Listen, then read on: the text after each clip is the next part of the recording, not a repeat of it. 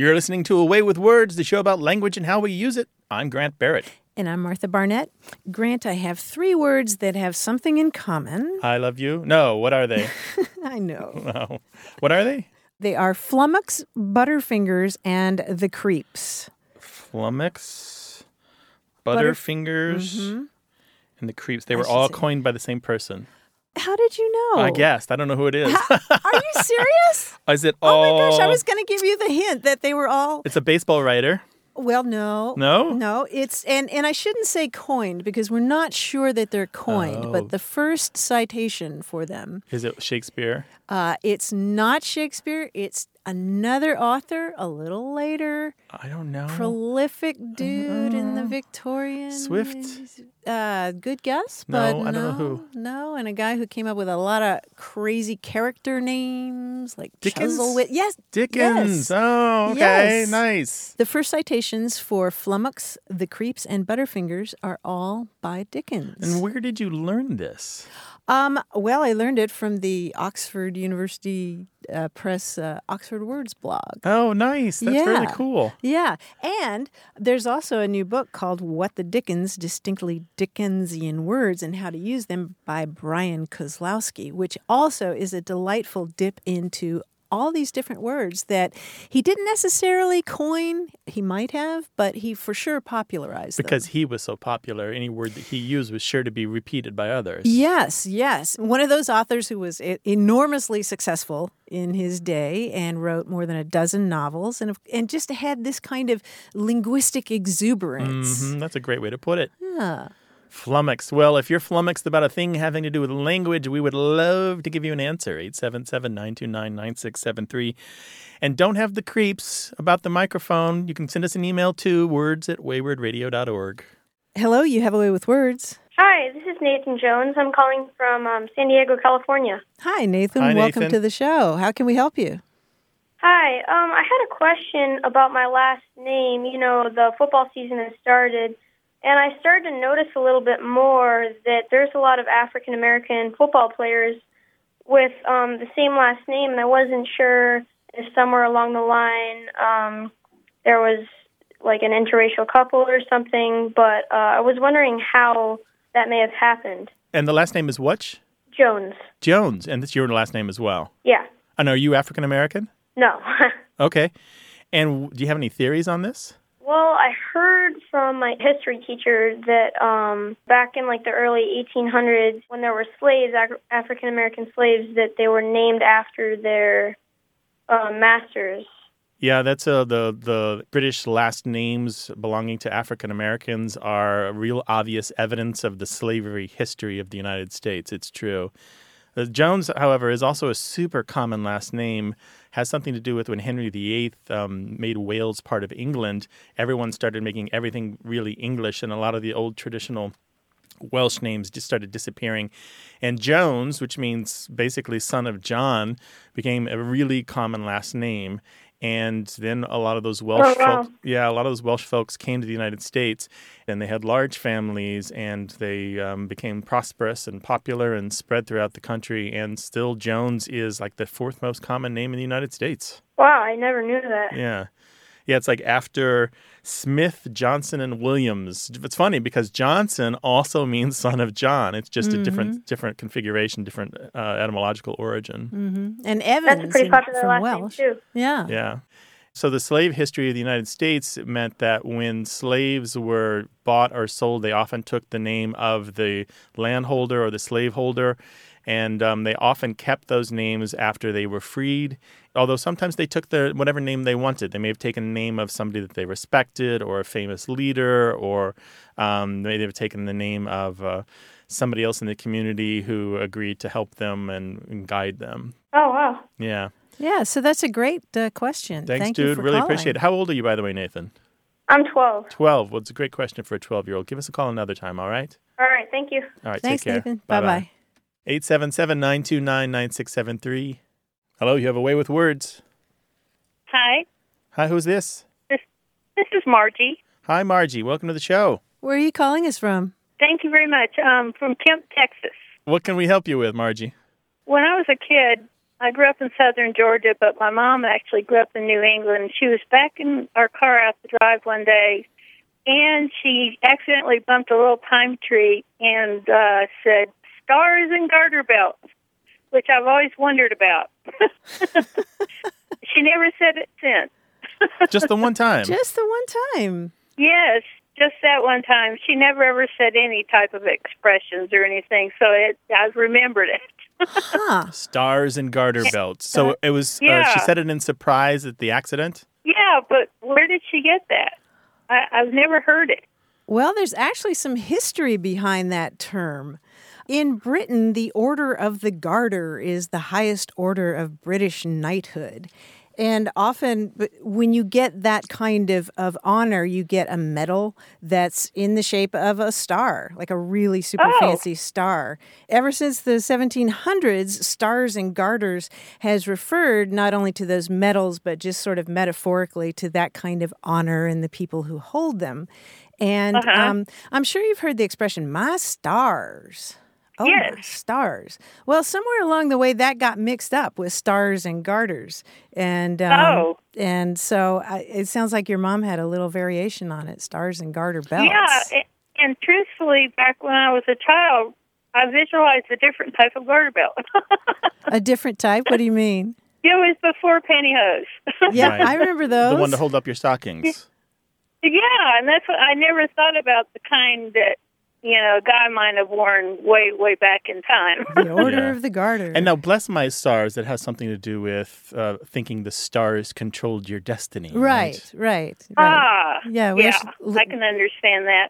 Yeah, yeah, we actually get the word influenza from that notion. The notion that the uh, Seriously? Yes, yes. Huh. Influenza comes from an Italian word that that literally means influence and referred to the influence of the stars on your health. Oh, wow, that's neat. Yeah, Margie, so you got all that history just from your mom backing into a pine tree. Thanks, Margie. Yes, thank you. Bye bye. right, bye bye. My stars and garters. Eh, That's sort of an antiquated expression now. You know, I don't Mm-hmm. really. I mean, I mean, if you're saying it, you're saying it for effect, sort of like um, millennials saying the bee's knees. Oh, right, you know, right. Reference Irony. to the 1920s. Yeah, Mhm. my stars and garters. 877 929 9673. Words at waywordradio.org or talk to us on Twitter at W-A-Y-W-O-R-D.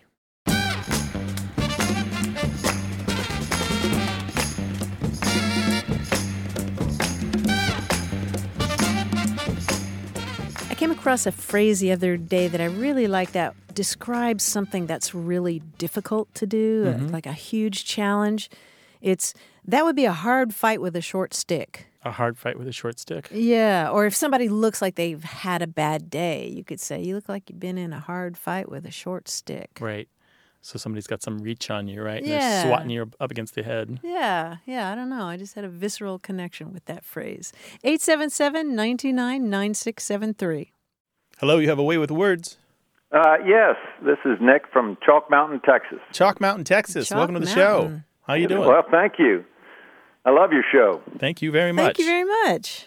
How What's can we on help? your mind? About 35 years ago, a long time ago, uh, I was uh, involved in a business transaction. I was in Dallas at the time, and there was a woman. She was German, and her name was Ganilla. And I remember my wife and I invited her to go out to dinner, and it was a business dinner, and it was near Christmas, and it was one of those evenings um, where you know, total, absolute, total strangers just had a great time over a bottle of wine, and it was just, it was a just a perfect, comfortable, beautiful evening. And at the end, she uttered something in German. I don't know, I don't remember exactly if it was a word or a phrase, but in any case, I asked her to translate, and she said it translates as "Oh, beautiful moment, please linger." And I always thought that was a great thing, and I would love to know what that word or phrase is in German. What a beautiful story. Mm-hmm. That's thank you. great. I think I know what you're talking about. I think I, I, I've had a few of those in my life where absolutely everyone and everything was perfect for a little while and there were no complaints and they, there's still a glow many years later. Interesting. Did you have the impression that Ganilla was a uh, uh, lover of literature? Well, I, I can't remember much of any specifics about the conversation, but I know when she came up with that um, that word or phrase or whatever it was, that uh, she was very, I guess, proud of her language and proud Mm. that it could express things like that kind of a sentiment. Mm-hmm. I was impressed as well. Yeah. I hope I wish we had a word in, in English for it, but Exactly. The Germans often often outdo us there, don't they? well, you wouldn't think the Germans. You would think Italians or French or something, but it was German this time. Oh, yeah. Yeah. Well, actually, what she was quoting, I'm betting, is one of the most famous phrases in German literature. Um, and it comes from the the tragic play Faust by Goethe. Oh, You know, like a Faustian bargain is a bargain Sure, where yeah. you sell your soul to the devil, and that was that was the plot in this play, where uh, Faust is depressed and the devil comes to him and says, uh, "You know, I'll I'll do anything for you, give you anything you want, as long as you'll agree to serve me in hell after you die." And so the deal that the two of them made was that Faust agreed that uh, that if he ever had a joyful moment, pretty much like the kind of moment that you're describing, that he just wanted to linger forever and ever, this moment of perfect bliss. If Faust ever got to that point in his life, then according to their agreement, he would die and go to hell. And when now you're scaring me. well, you didn't. That's the good well, news. that's right.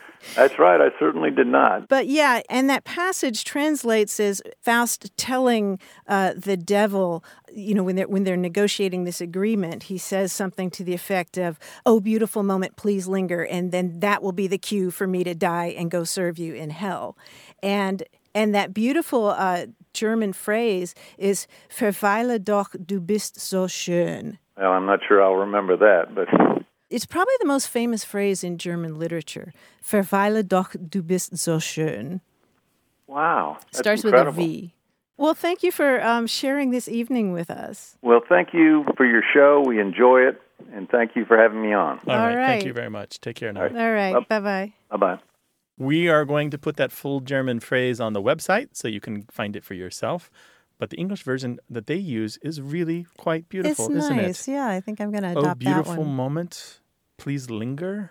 Yeah. That's nice. Yeah. What more do you need? 877 929 9673. Email words at waywordradio.org or hit us up on Twitter at W A Y W O R D.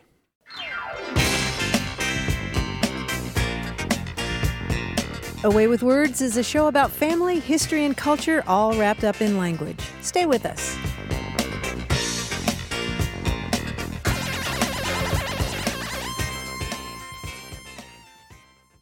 You're listening to A Way with Words, the show about language and how we use it. I'm Grant Barrett. And I'm Martha Barnette. And joining us now from New York City is our quiz guy, John Chaneski. Hey, John. Hey, Martha. Hey, Grant. How's it going? What is up? Well, I had a great time a few months ago watching the Olympics, of course, like everyone. Of course, my favorite is the Parade of Nations, which is awesome. But if, while I'm watching it, all I can think of is wordplay using country names. Oh boy. Oh, what a surprise. We'll treat the names of the countries uh, literally or, or phonetically. I'll clue two words. If you guess them and put them together, you'll get the name of a country. Okay. Okay? Right. For example, a cylindrical metal container. The acronym that's likely on the back of your toothpaste would be CAN and ADA, the American Oh, Dental Canada, Association. gotcha. Oh, okay, dear. And that gets Okay. you Canada. Got it. Now it might be typographic or it might be phonetic, but let's let's just go. Let's go someplace else. Let's go to another country. Here we go. Uh, the first one is an interjection used by Ebenezer Scrooge. Precipitation. Bahrain. Bahrain, yes, very good. Okay, nice. A group of Cub Scouts. An academic grade on a test. Pakistan. Cuba. Cuba. No. no. Oh, No, a more general Oh, oh. grade on a test. oh. Um, Troop. Mark, Oh, Mark, troop- something Mark. Right? That's you're right on, on the right track. man. Denmark. Yes, Oh, Denmark. Yeah. Denmark. To talk and talk incessantly, a light switch position. Gabon. Yes, Oh, Gabon. Gabon. Nice. Nice, very good, very good, well done. the partner of from on a gift tag to move from one place to another. Togo. Togo, yes, nice. To go. You might find that on your on your fast food bag. Who knows? Um, next is a place for rest and relaxation and massages. A two-letter word meaning fashionable or current. Spain. Spain. Spa in. in. Nice. A triangular sail set in the front of, a f of the forward mast, a slang term for a rear end. Slang. Um, bum, butt, Jib rear, bum jib jib. Jib is right. jib. You ever call your bum a brawlter? yeah, I know we were going to the same place, right? J- Djibouti. Djibouti. That's right. The I think I've actually heard that rhymed in hip hop. Oh, I'm sure. Djibouti. Yeah, Djibouti with booty. A men's fashion accessory, pale or weak in appearance. Taiwan. Taiwan. Very good. I think we've hit Martha's uh, wheelhouse this week. Sweet spot. Finally found my wheelhouse. Propel a boat with a paddle. An abnormal mental state characterized by great excitement, euphoria. Romania. Romania, yes. Finally, this is the, these are your two clues. Thus, Obama's firstborn. I can't remember which. Um, Six. Somalia. Oh, yes. So, Somalia. Somalia. Took me a second to remember which one was born first, but Yeah. there's no word I can think of with Sasha in it. I was thinking sick in Latin. You guys did fantastic on your geographic tour of the Yeah, Olympics. you always say that, John. Wow. Thanks, John. You're my Appreciate it, friends. buddy. Give her best to the Guys. family, all right? Yeah. You too. Take care. I'll Take see you care. next Bye-bye. time. All right. This is a show where we talk about all aspects of language, so call us 877 929 9673. Hello, you have a way with words. Hi, this is JW. I'm from uh, Cedar Hill, Texas, near Dallas. Welcome to the show, JW. How can we help you? Well, I was wondering uh, why a factory is called a plant. I did a little bit of web research and found a lot of things about it, but not why. Okay, so you don't work in one necessarily. No, no. I work in a ministry, and we have the phrase church plant. But you know, you could you could um, substitute the word planting for that, and it would make perfect sense what the analogy is. But with a you know a place that produces cars or something, and it doesn't make any sense. And at first, I thought maybe it was an archaic thing. I grew up in the Midwest, and there's you know plants everywhere. But then I thought, no, they talk about on the news today the GM plant in Arlington, Texas, is going to make all the SUVs or whatever it is now, and mm-hmm. they still use that term, and it just doesn't really make any sense to me. Uh huh. Well, just to be clear, what is a church plant? I mean, I'm picturing palms on Palm Sunday, but that's not what you're talking about, right? No, no, no. Uh, it's a new church. Like when a when a denomination or a large church starts a new one, then they're planting a new church, uh, usually in an area that's underserved, like an urban area. Got it. It's the same principle, though, as for the factories or the manufacturing, which is you are physically putting something in place. When you plant a plant, you are putting it in the ground, you're affixing it to that particular position. And so we're talking about the physical putting of something down onto the ground. Interesting. Yeah. Okay. Well, it occurred to me at one point that maybe a satellite factory aside from the main one could be planted just like a church, but uh, I couldn't find anything to substantiate that you know that that was the case, or maybe that originally it meant a secondary, you know, place that's put in. No, it's nothing more complicated than the fact that it's just put there. Uh, a thing that you plant is a thing that's put there.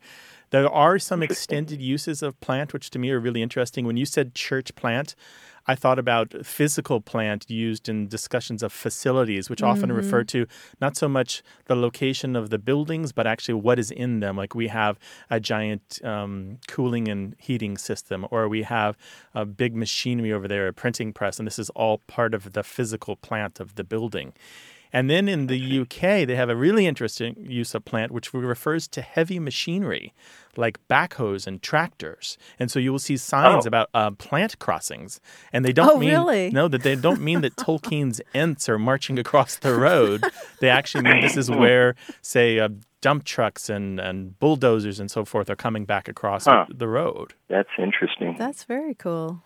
Building a plant. But it still refers to the um, from from almost a financial or business organization sense, all of the equipment and machinery that together makes up this operation or this enterprise. That's the plant. Who knew? I see. So not not so much the building as just the totality. Of it. Everything, yeah, Yeah. all of this, all the non-human r- physical resources, basically. Interesting.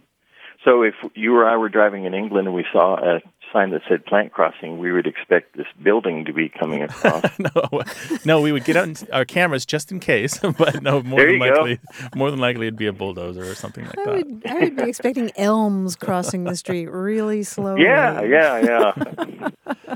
Thank you so much Well, for your call. thank you. All right. Thank you. Take care. Bye bye. Bye bye. Bye. 877 929 9673 is the number to call to talk with us on the air, or you can always send us an email. That address is words at waywordradio.org.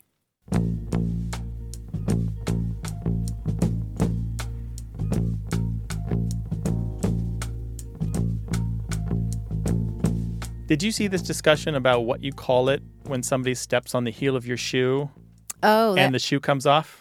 I call it getting a flat tire. Yes, that's what a lot of people call it. But there's a Uh-huh. whole large part of the people in the United States who don't have any word for it. Oh, really? But everyone is, of course, that's a flat tire. You call it a flat tire. yeah. So you're walking behind them and you accidentally step on their heel and, And their shoe comes off, and that's a flat tire. Yeah.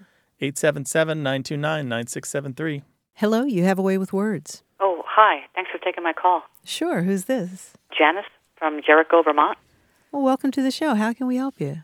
Um, I have a question about the word jackpot, which I always thought meant, you know, I always heard it mean something like, you know, you win a prize, something great happens, you hit the jackpot. Mm-hmm. And back in the late 60s, I started working with um, racehorses at Belmont Park Racetrack in New York. Uh-huh. And several times I've heard people there refer to jackpot as something like getting into trouble. You know, like if you had trouble with the police, you were in a bit of a jackpot. Uh, and then, and I've never seen it on the internet used in that way. I tried looking it up. Um, but interestingly, I was just reading a book a couple of days ago that uses jackpot in that connotation. And it's kind of a book about uh, South Boston police and politicians back in the 70s, which were predominantly Irish. Uh-huh. And thinking about the racetrack, the first few times I did hear it used that way, it was from Irish guys who had come over to the U.S. to work with the horses. So I'm kind of wondering if um, that's something from Europe, that connotation.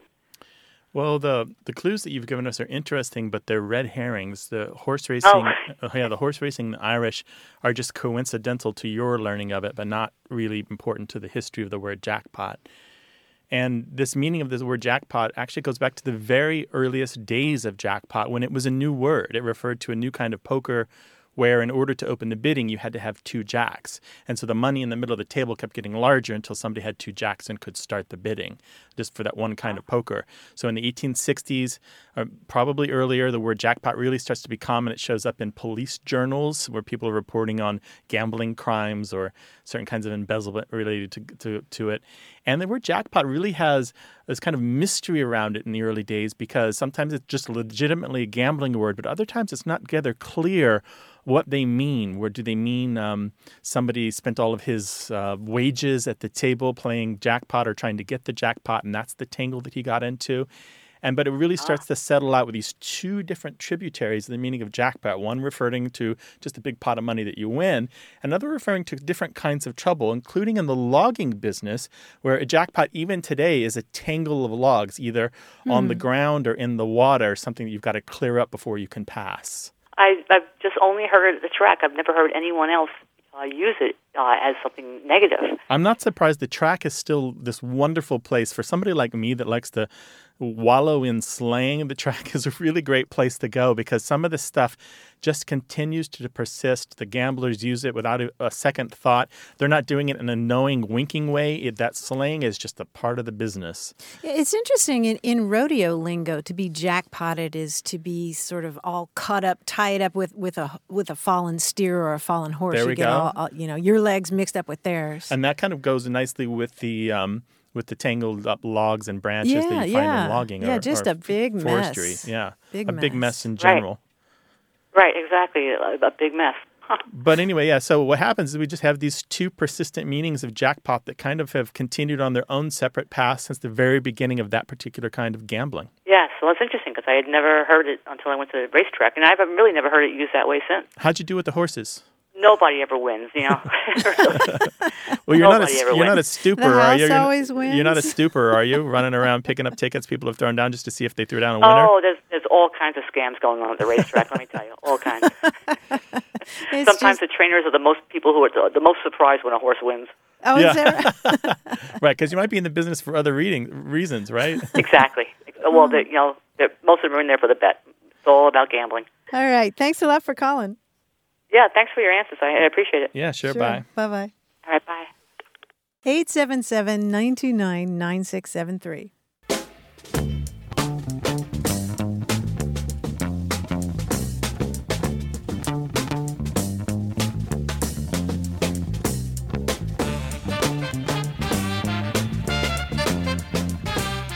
Grant, do you like Pop Tarts? I do. I love them. One of my favorite foods, actually. Is that right? The best thing to do is put a Pop Tart in a toaster and then butter it on top of the glaze that's Oh, already on yeah. there. Oh, oh, on top of the glaze? Yes. For real? Yes. what flavor? It's so indulgent. It's like 9,000 calories. oh, my gosh. All of them. On top I oh, like really? the chocolate. I like the cinnamon. I like the strawberry. Oh, my gosh. Okay. What are the holes called in Pop Tarts? Vent holes? I don't know. Blow the holes? purpose is it, the purpose is venting them. I don't know so what- they have a don't- name. What are they? Yes, they're called either docking holes or docker holes. Docking. How did you find this out?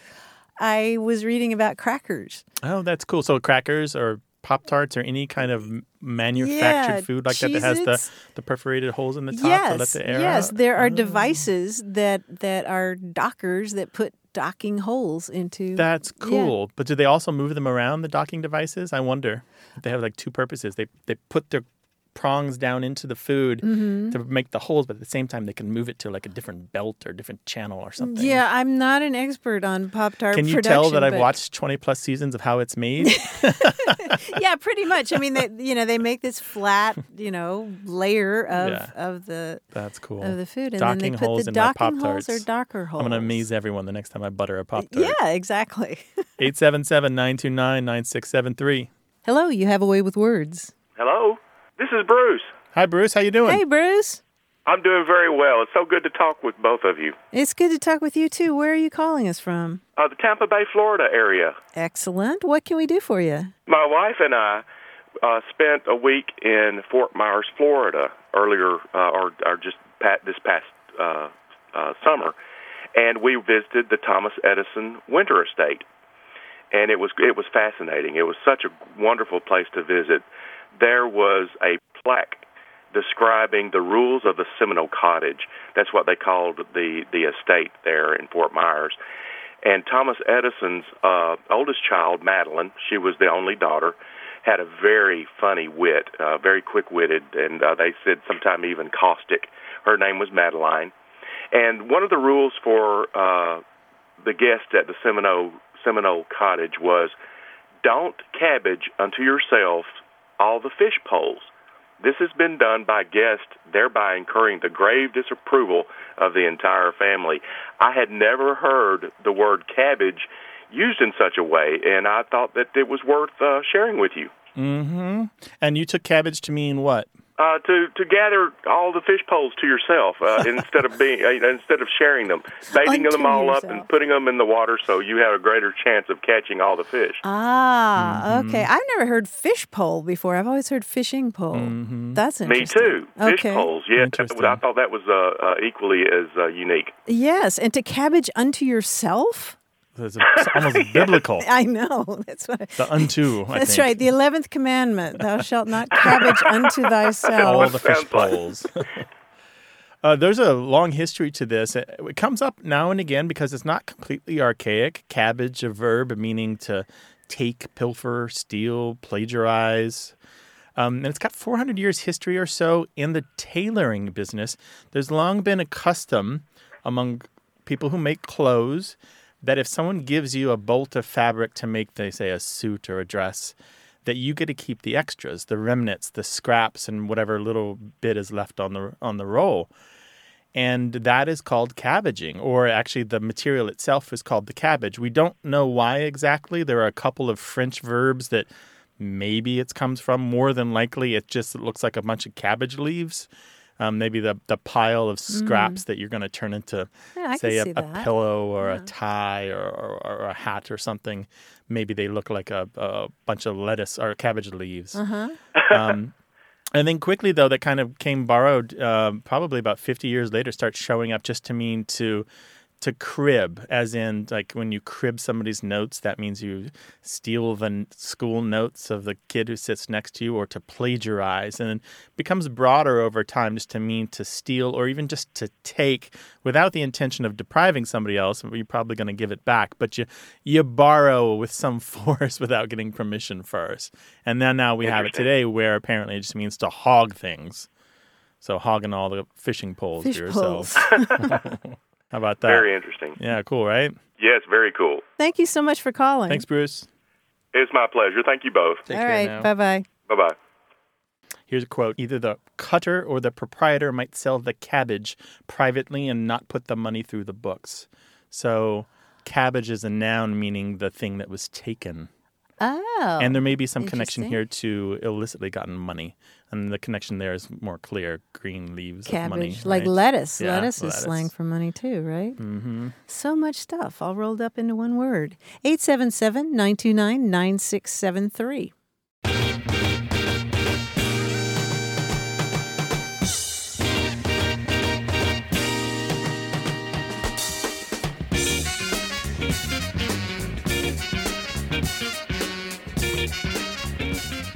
Here's another term that was either coined or popularized by Charles Dickens. It surprised me. The word dustbin. Dustbin. I, I wouldn't have expected that at all. I know, not at all, but they can't find an earlier citation for So it. So, dustbin just meaning a place that you put your household refuse, yeah, right? Your dust. Your dust. Interesting. The dustbin of history. 877 929 9673. You're listening to A Way with Words, the show about language and how we use it. I'm Martha Barnette. And I'm Grant Barrett. You know, I'm a refugee from the dictionary business. It is a business that has not gone all that well over the last 30 years, right?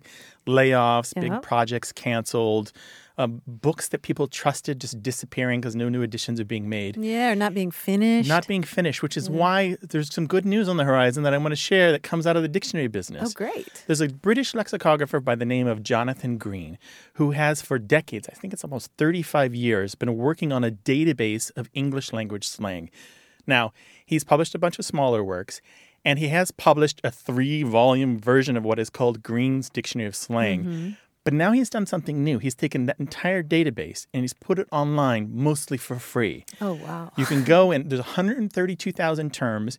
You can look them up, get the word, get the meaning, an etymology if there is one, at no cost to you. It's really interesting. And so this man's life work is now available on the internet. And it's like one of these success stories out of the dictionary business that is just amazing to me. I know he's had setbacks. He had publishers change. Money that was promised didn't come through, maybe. He's had to kind of finagle some help from pe- people here and there, but he's done it finally. And it is a really good work. Green's Dictionary of Slang at greensdictofslang.com. That is fantastic news. Right? And You know his work, too. You've heard of well, Jonathon of course. Yeah, Of yeah. I, I have his books, but but to have that online and have it searchable, have it searchable, right? And so what's happened to me is now, you know, I have this like pantheon of these great works, mm-hmm. the essentials as I call them.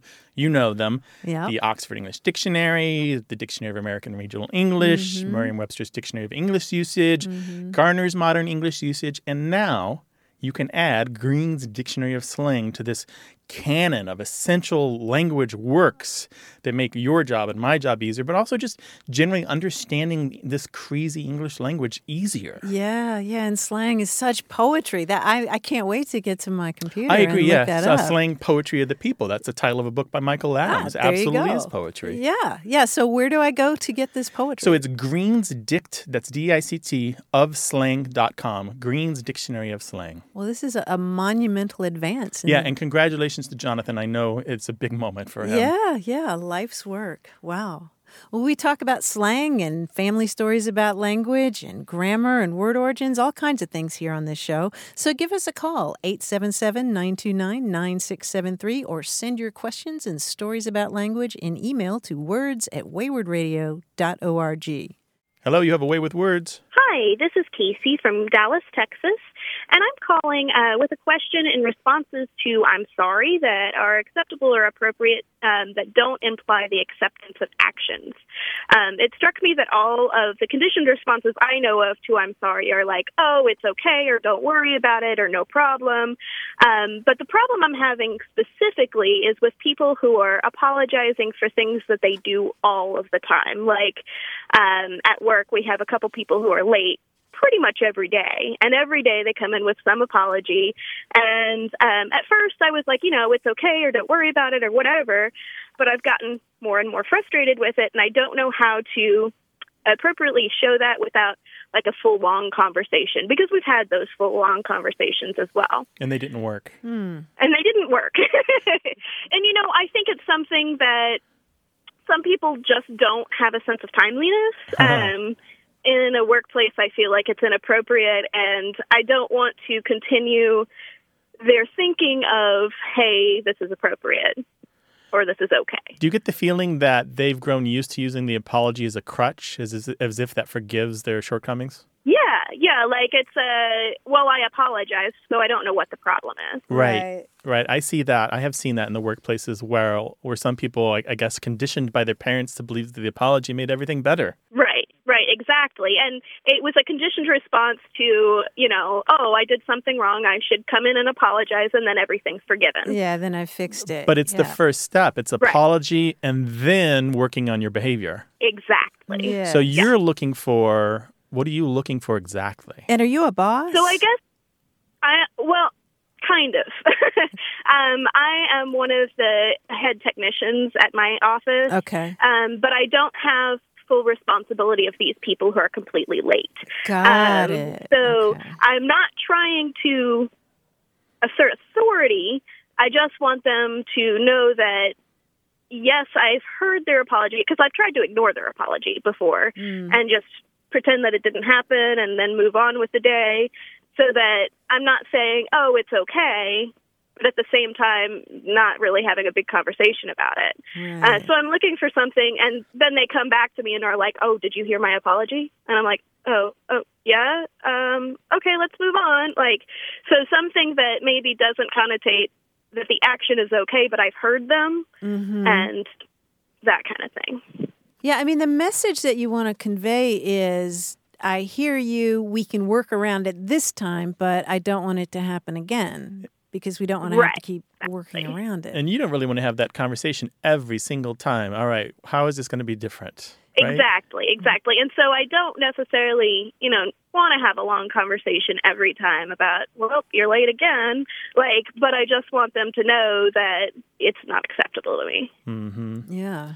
And if your work is depending upon their work and your work is delayed because Right. they're late, Yeah, and you're more of a peer. I'm wondering, do you have a supervisor over the two of you that you could? Yes, we do. Um, and we have a supervisor, and she has discussed this before, and we've even put in place like programs to reward good behavior, such Mhm. as um, bonuses if you come in for three months straight on time and Oh, all that stuff. But it doesn't seem to be affecting anything. Casey, I got to tell you, wow.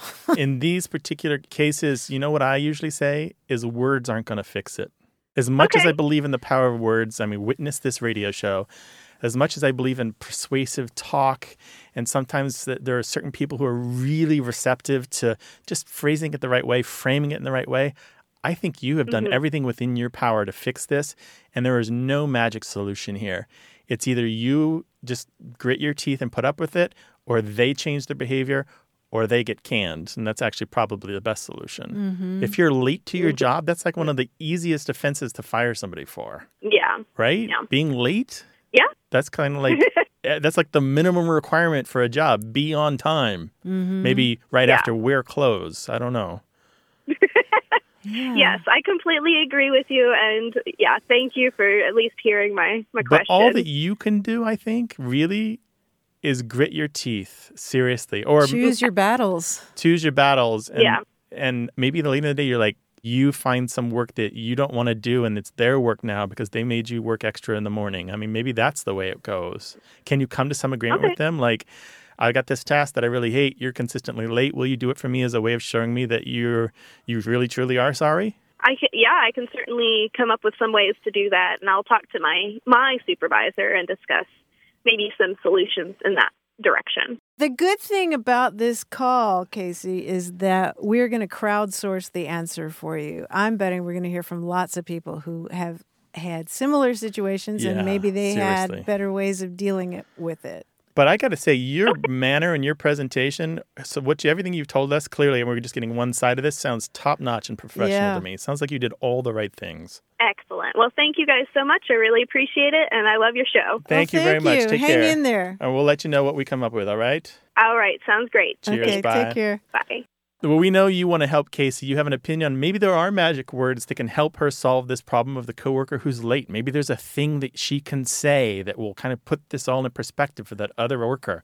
We don't know. but if you have those magic words, send them to words at waywordradio.org or call us 877 929 9673. Hello, you have a way with words. Hello, I'm Ruth Jones from Traverse City, Michigan. Hi, Ruth. Welcome to the show. Hi, Ruth. What can we do for you? Uh, I grew up in the Thumb area of Michigan's Lower Peninsula. And there and everywhere else I've lived, I've heard people make comparisons by using the words different from or different than. But I know some folks use different to to make those same sorts of comparisons. And I'm just wondering if that's a regional difference or Hmm, you hear local folks saying different too? no, I've never heard anybody local say different too. Mm-hmm. But I think it's on media or uh, in books or Right. I- I just I encounter it frequently now, and I'm wondering. maybe you're reading or watching or listening to uh, things from the UK because it's much, much, much more common in the, it's characteristic of the UK. Different too. I do hear I Different do hear BBC on public radio, There you go. There you go. That's why you're hearing different too. I mean, that's that's what Yeah. and then I the read UK. authors who are British. Yes. Mm-hmm. Yeah, I don't know So any that's it. American that would use different too, except as uh, either as in imitation or as Mhm. pretension. Yes, exactly. Okay. Okay. That explains it. We still have the problem of different from and Yeah, different than. Different than. Which one do you use? Well, I use different from, but I hear different than just as often. Uh huh. Well, you're you're in the majority there. The vast majority of people who speak American English are going to say different from, uh, and uh, that's changing. Some people are saying more and more different than, but uh, but the idea there is that uh, 18th century grammarians were insisting that you should use different from, because than is a word that's generally used uh, with comparative adjectives like bigger or louder or taller. Grant is taller than I am. His voice is deeper than mine. There are instances where you would use different than if, say, it's followed by a clause and it makes it easier uh, and more succinct. For example, if you said something like, Our financial projections are different than they were a year ago, that would be Yes, easier to say than right. different Yes, from that they sounds were. right. Yeah. Mm-hmm. Or Yeah. sounds familiar anyway. Right, Yes. right. So that would be the exception. But that's it. Different too is something that you're going to hear from people in the UK. And different from is the safe choice in the U.S. Yes, exactly. For the most part. Well, thank you very much. Nice talking with you. Thank you very Great much. talking Ruth. with you. Thank now. you. Bye bye. Bye bye. 877 929 9673. Email words at waywordradio.org.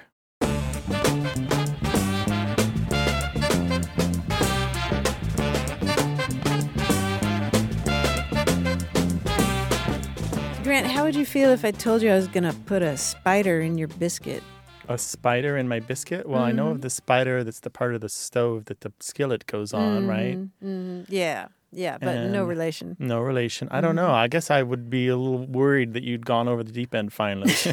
finally, she's finally Wha- there. what is it? Well, it's an expression that means to communicate bad news or to in, injure a oh. person or put a spider in your dumpling. Put a spider in your dumpling. Grant, I'm going to put a spider in your dumpling, but you know we're going to have to, Yeah. you know, walk nobody, home. Nobody wants a spider in the no, dumpling. nobody wants a spider in their biscuit. 877-929-9673 or Twitter at W-A-Y-W-O-R-D. Hi, you have a way with words. Hello. Um, my name is Chad Ecker, and I'm in Omaha, Nebraska. Great. I'm doing well. Welcome to the show, Chad. How can we help? Well, I had this uh, question about a little language quirk that I kind of grew up with my mother Mhm. saying. And I, I actually didn't realize it was kind of out of the ordinary until I was older.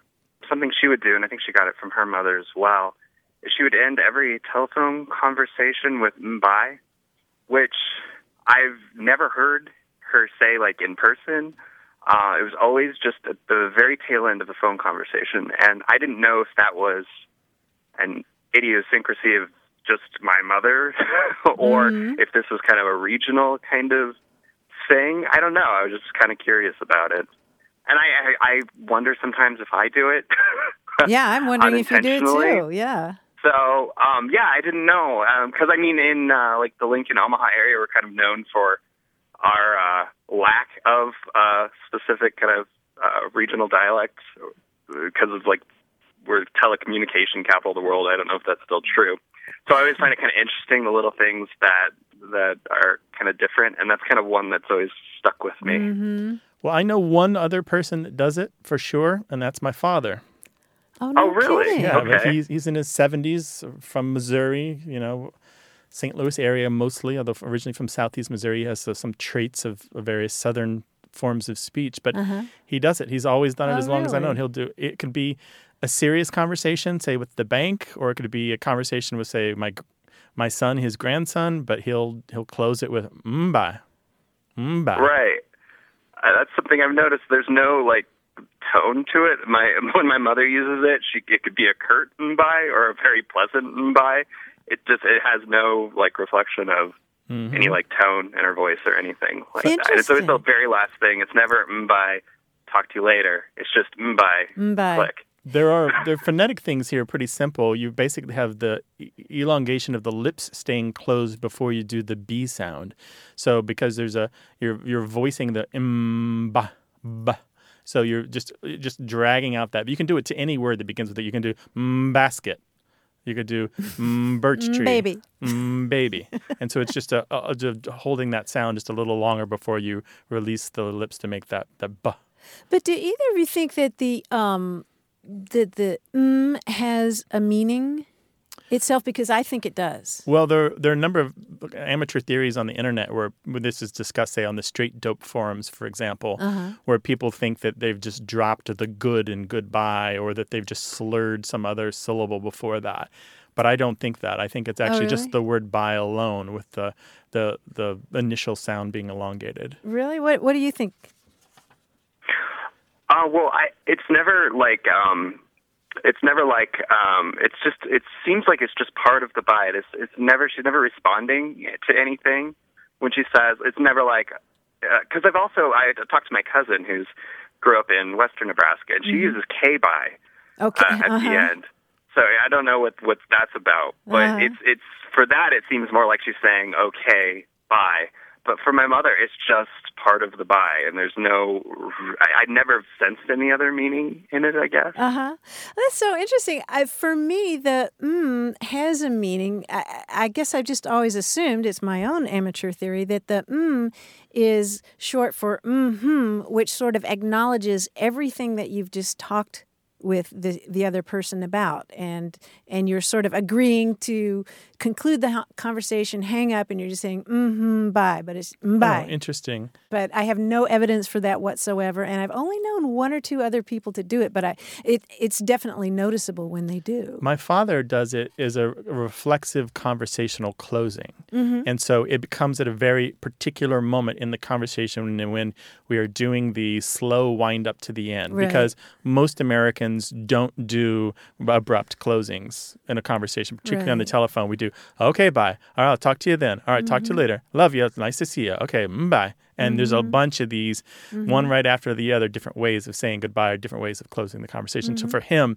it comes toward the end of that chain of closings, and Mhm. it's it's not any kind of consent or assent or anything like that. Chad, we're going to probably get a bunch of calls and emails about this to learn some more about Mumbai and who says it and where. I think there's one mention of it on Urban Dictionary for what that's worth, but I don't know of any professional linguistic texts that have studied this particular closing. Hmm. If we get more information about this from our listeners, we'll talk about it on the show. All right. All right. Well, thank you. Thank you very right. much. All right. Take Bye. Bye bye. bye. We love talking about language and all of its weirdness. Clearly. 877 929 9673. Want more A Way with Words? Listen to years of past episodes at waywordradio.org or find the show in any podcast app or on iTunes. Our toll free line is always open, so leave us a message at 877 929 9673 and we'll take a listen. We love to get your messages at words at waywordradio.org or hit us up on Twitter at W A Y W O R D and look for us on Facebook. This program would not be possible without you. Grant and I are out to change the way we listen and think about language, and you're making it happen. Thanks also to senior producer Stephanie Levine, director and editor Tim Felton, director Colin Tedeschi, and production assistant Emma Kelman in San Diego. In New York, we thank quiz guy John Chaneski and that master of keeping it real, Paul Ruest at Argot Studios. A Way with Words is an independent production of Wayword Inc. From the Recording Arts Center at Studio West in San Diego, I'm Martha Barnette. And I'm Grant Barrett. So long. Bye bye.